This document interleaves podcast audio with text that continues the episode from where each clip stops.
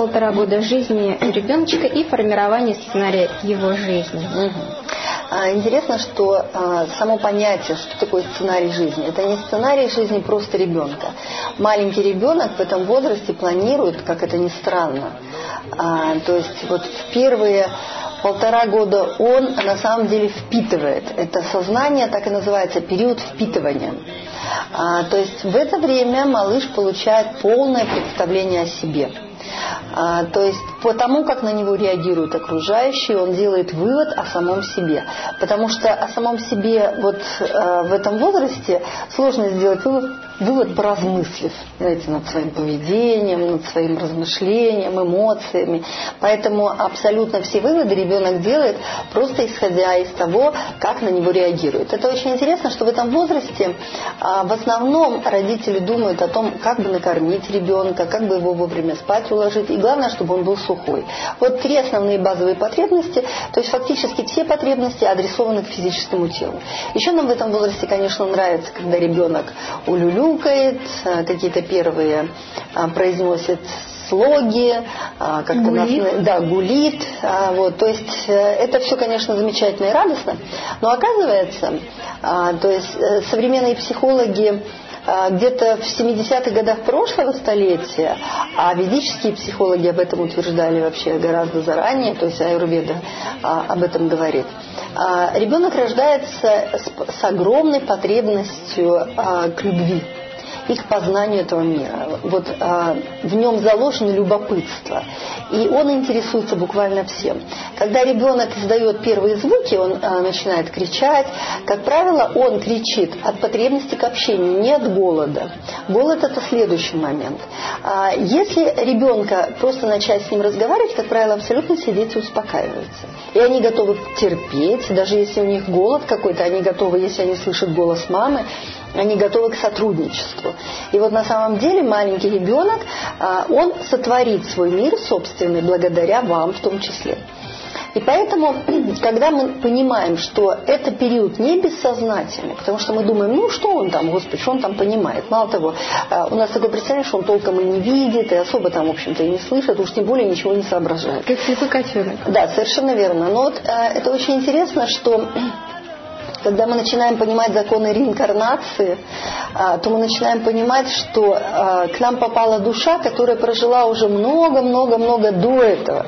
И сейчас она угодила опять в новое тело, и на самом деле вот она начинает опять новый этап своего развития.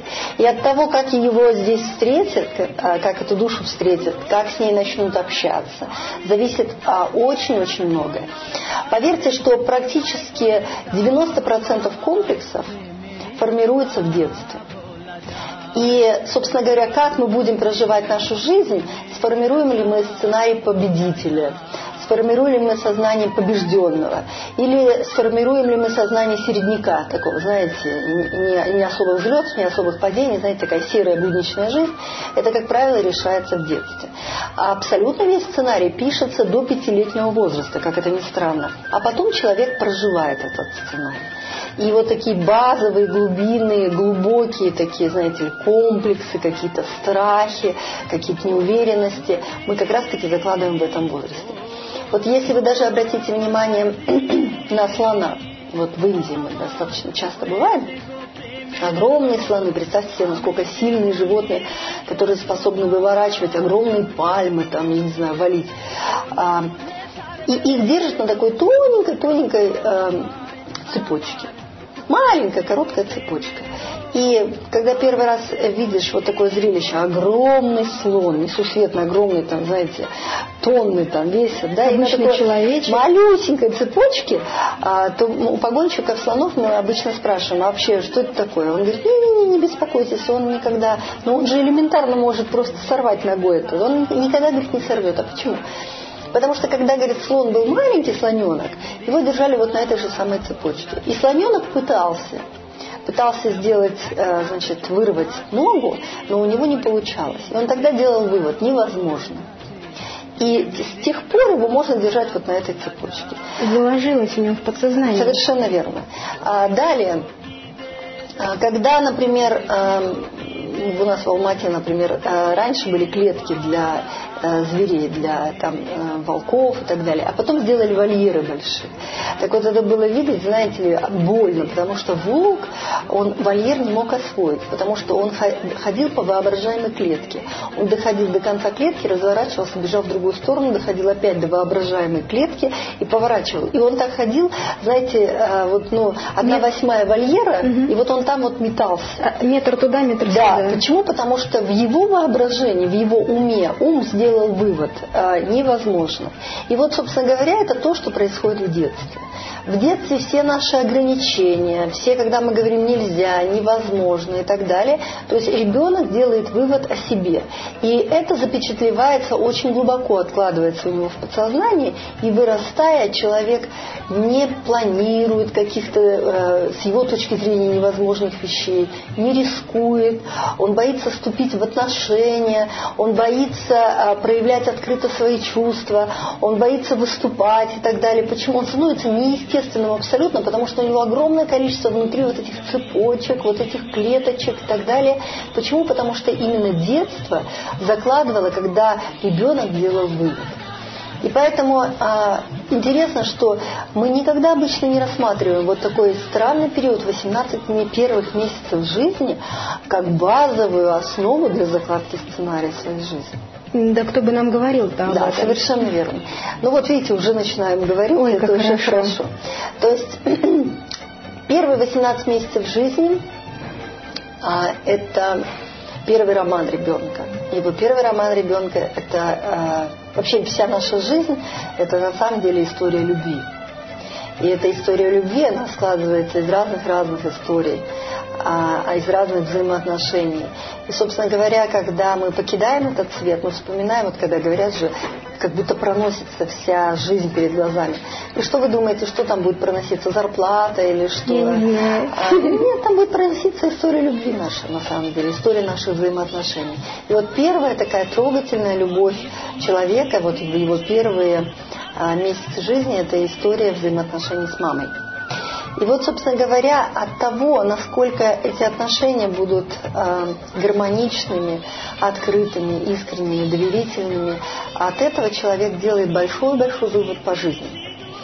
Э, и существуют на самом деле разные причины, по которым ребенок идет по трагичному сценарию своей жизни.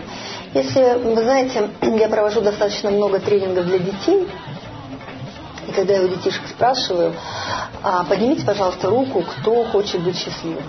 Ну, понятное дело, что все дети. Я там на перегонки кричат. А я говорю, вот представьте себе, если бы здесь была аудитория из ваших родителей. Из взрослых, чего, дядь, мам, бабушек, дедушек. И я бы попросила поднять руки, кто счастлив. Как вы думаете, кто поднял руку? Много бы поднял руку. И дети говорят, нет, немного. А вы знаете, взрослые, они вообще несчастные. Они скучные, а, они грустные, а, они депрессивные. То есть дети, они уже даже знают такие термины. А, почему же так происходит? И тогда я у детей спрашиваю, странно, а может быть э, взрослые плохо математику изучали? Они говорят, а при чем здесь математика? Ну, может быть, у них были с русским языком проблемы. Да и русский язык здесь ни при чем. А на каком вообще предмете у нам изучают такой предмет, как законы счастливой жизни? Да ни на каком предмете. Уж, и тем более мы не знаем ни законы педагогики, ни законов психологии, ни законов счастливой жизни, ни тонкие законы, которые управляют нами. И вот как результат этого невежества мы еще становимся невежественными родителями. И, собственно говоря, вот этот вот порочный круг невежества, он продолжается, продолжается, продолжается. Так вот, а, в первые 18 месяцев жизни, если мама попадается ребенку вот такая невежественная, какие могут быть последствия? Предположим, причина номер один. Мама сосредоточена на себе. То есть мы уже говорили о том, что э, мама, материнская любовь – это жертвенная любовь. Поэтому мать, которая способна пожертвовать собой ради ребенка, э, это вообще-то воспетая мать во всех культурах. А, даже интересно, что во всех священных писаниях, в Коране, например, сказано, как Мухаммед спрашивал у пророка, кто а, стоит первым после Бога? И пророк ответил, мать. И тогда Мухаммед сказал, спасибо, я услышал, а кто следующий стоит после пророка? После Господа. И пророк ответил, мать. Он говорит, спасибо. А кто следующий стоит после Господа? Мать, был ответ. И только на пятый раз а, пророк сказал отец. Вот настолько велика роль матери, действительно это так. Ее переоценить невозможно. Но представьте себе современная мама, которая по большей части озабочена, как она будет выглядеть после родов. А, насколько она будет красива. А, огромное количество сейчас женщин а, не кормят грудью. А, огромное количество женщин вместо того, чтобы заняться полностью ребенком, тут же его передают нянькам, а, значит, воспитателям и так далее. И а, понятное дело, что а, воспитатель, который просто работает за деньги с вашим ребенком, он не способен, разумеется, дать какую-то бескорыстную любовь ребенку. И вот представьте себе, если мама раздражена, она чувствует усталость, а, если э, любая женщина сосредоточится после родов на себе, она будет чувствовать усталость. И тут ребенок плачет, и она с недовольным лицом подходит, говорит, о Господи, опять, да что же это такое, да когда же я высплюсь, да сколько это можно. А, с одной стороны, конечно, можно понять женщину, что она действительно устает. Но вот просто представьте э, этот мир глазами ребенка. Представьте себе, что у него нет другого способа выразить себя, кроме плача. Представьте себе, что он не может по-другому вас позвать, и он не может по-другому э, что-то вам сказать. Единственный способ у него – это, собственно говоря, плач. И представьте себе, когда он плачет, он хочет с вами пообщаться, он плачет. Он хочет, чтобы вы ему поменяли пеленки, он плачет. Он хочет, чтобы вы его накормили, он плачет. И когда мама подходит с раздраженным лицом, и э, недовольным э, видом и говорит, Господи, да что же это такое, да, ну, ну сколько это можно, и она его начинает встряхивать, качать, знаете, усиленно. А как вы думаете, а, что бы вы сделали, какой бы вы вывод сделали о себе, замечу я? Ну, как-то нежелателен я тут. Да, совершенно верно. Интересно, что дети а, делают всегда вывод о себе в защиту мамы. Они никогда не скажут, что мама у меня такая странная, в общем, меня особо не любит. Нет, нет, нет. А, а именно ребенок скажет, я плохой. И вот если ребенок делает такой вывод, что я нежелателен, меня не любят, я какой-то не такой, я доставляю а, одни страдания своей маме, вырастает такой ребенок, а, он не может доверять людям ходит все время с опущенными глазами в землю. Да, совершенно верно. Даже если вы а, к таким людям подходите с открытым сердцем, вы хотите с ними наладить контакт, у них нет доверия к вам. В первые 18 месяцев жизни закладывается такая основная базовая эмоция человека – это доверие. Доверие против недоверия. Первые 18 месяцев жизни. Если вы, будучи уже взрослым человеком, испытываете чувство недоверия буквально ко всем, недоверие ко всей ситуации, а, недоверие к людям, которые вас окружают. И если каждый раз в момент стресса вы испытываете чувство глубочайшего отчаяния, а, когда у вас есть желание вообще никого не видеть, не слышать, у вас нет желания с кем-то поделиться и так далее, то, как правило, это проблема, которая касается первых 18 месяцев жизни. Именно проблема с доверием. А если мама понимает это, если мама знает, что вот э, эти, э, я не просто подхожу к своему ребенку и не просто э, дарю ему любовь, но я на самом деле э, воспитываю в нем такое качество, как доверие, вы представляете, насколько возрастает роль матери. Так мама не созвучна ребенку, она раздражена, она э, обращает внимание на то, как она себя чувствует. Это первый момент, это самый травматичный момент для ребенка. Он вырастает с чувством, ощущением таким, что я никому не нужен. Второй момент, когда маме нравится, когда ребенок э, улыбается, когда он улюлюкает, и она это всячески приветствует. И ее раздражает, когда он испытывает какие-то ну, потребности, потребности отрицательные какие-то эмоции. Потому что самое интересное, что ребенку важно испытывать весь спектр эмоций. И нас нужно, э, когда мы были маленькими, э, нам важно было знакомить нас со всем спектром эмоций. И малышу обозначать, например, когда он гневается, он в гневе швыряет игрушки, мы говорим, о, ты как раз гневался, то есть, а, ох, ты сейчас раздражен, то есть мы обозначаем ему его эмоции, мы знакомим его с его внутренним миром таким образом. И тогда э, именно в этом возрасте человек учится принимать себя такой, какой я есть. У меня сразу вот вопрос возник. Когда ребенок капризничает, а, самый страшный пример, если он капризничает на людях, в обществе, и начинает вести себя, как маме кажется, абсолютно ну, неразумно, ну нельзя так, и она начинает нервничать вместе с ним.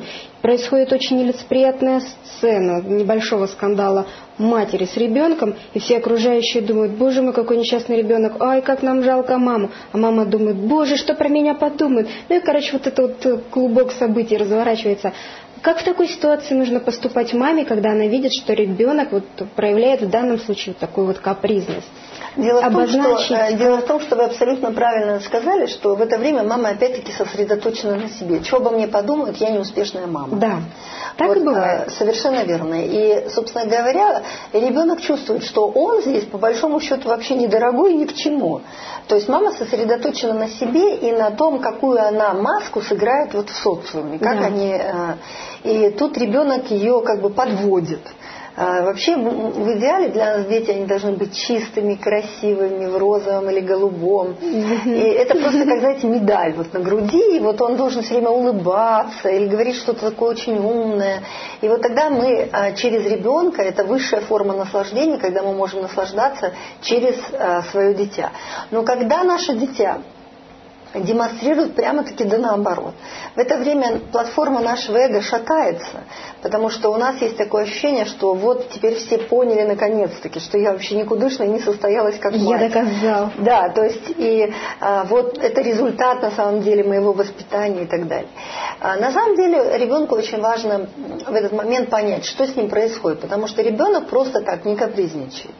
Значит, а, он капризничает по нескольким причинам. Первая, очень частая причина капризов, а, на которую мы очень не так часто обращаем внимание, как правило, может ребенок себя нехорошо чувствовать период предболезни а, он проявляет в виде вот такой повышенной раздражительности. И поэтому это момент первый. Второй момент, когда ребенка не предупреждая куда-то тащат. Дело в том, что ребенок это отдельная личность. И если вы собрались с ним куда-то идти, то ребенку нужно это заранее сказать, даже маленькому ребенку, что мы с тобой сейчас собираемся гулять и так далее, потому что у них, у них идут тоже свои процессы. Например, вы идете, бежите в магазин, но ребенок в магазин не торопится. У него нет идеи бежать в магазин. Он даже не знает, он своими маленькими ножками перебирает, но он даже не знает, чего это за спешка такая, понимаете? Да. И поэтому ребенок, на самом деле, когда идет, он гуляет. И его мир, это такой, знаете, удивительный мир, потому что у него а, все здесь а, странно. Лист падающий, это целый, просто, знаете, а, пейзаж такой. Если он видит на дороге просто скомканную газету, которая развивается ветром, это целый дракон для него. То есть у него для него это целый фильм. А, то есть я помню, когда я была маленькая, а, я шла посреди поля, и для меня это было все живое, шмели живые, ромашки живые. Это целый кинофильм. Я ни в какой магазин не спешила, у меня нет вообще такого вот. Э. Но у мамы своя идея. Понятное дело, что ей как-то жизнь проживать надо. Угу. У нее жизнь уже совершенно другая. Но поэтому с ребенком нужно договариваться. И э, если ребенком э, вы спокойно договариваетесь, как правило, вот подобного рода истерики, э, значит, не случается. Третий момент, когда уже что-то случилось подобное, то есть вы должны ребенку совершенно четко, с, э, не с, знаете, с таким амимичным выражением лица, то есть не демонстрируя мимику, достаточно спокойно, но холодно сказать, «А, я вижу, что ты расстроен, я вижу, что ты раздражен, я вижу, что ты в гневе, и тем не менее мы сейчас с тобой пойдем. Спокойно. Если вы начинаете взвинчиваться, то ребенок э, эмоционально таким образом э, хочет еще больше подпитываться этим. Поэтому э, самое главное – контроль эмоций со стороны мамы. Потому что когда мы внутри раздражаемся, на самом деле ребенок проявляет наше раздражение, он еще больше. Еще больше. Да. Поэтому а, а, самая главная задача родителей не то, чтобы ребенок контролировал эмоции, а для ребенка нет задачи контролировать эмоции, это задача для нас, для взрослых.